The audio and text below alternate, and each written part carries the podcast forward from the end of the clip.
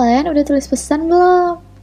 Yuk tulis isi hati kamu, terus kirim ke email Dudu untuk nanti disuarain di episode berikutnya. Ditunggu ya!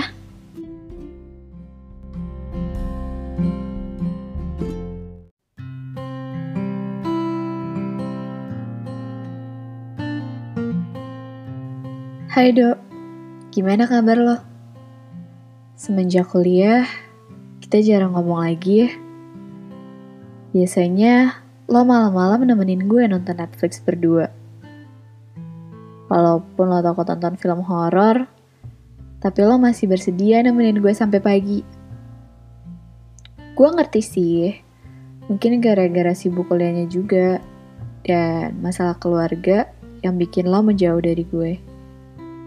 Dan gue mencoba untuk ngertiin itu. Dan kasih jarak, biar lo punya waktu sendiri.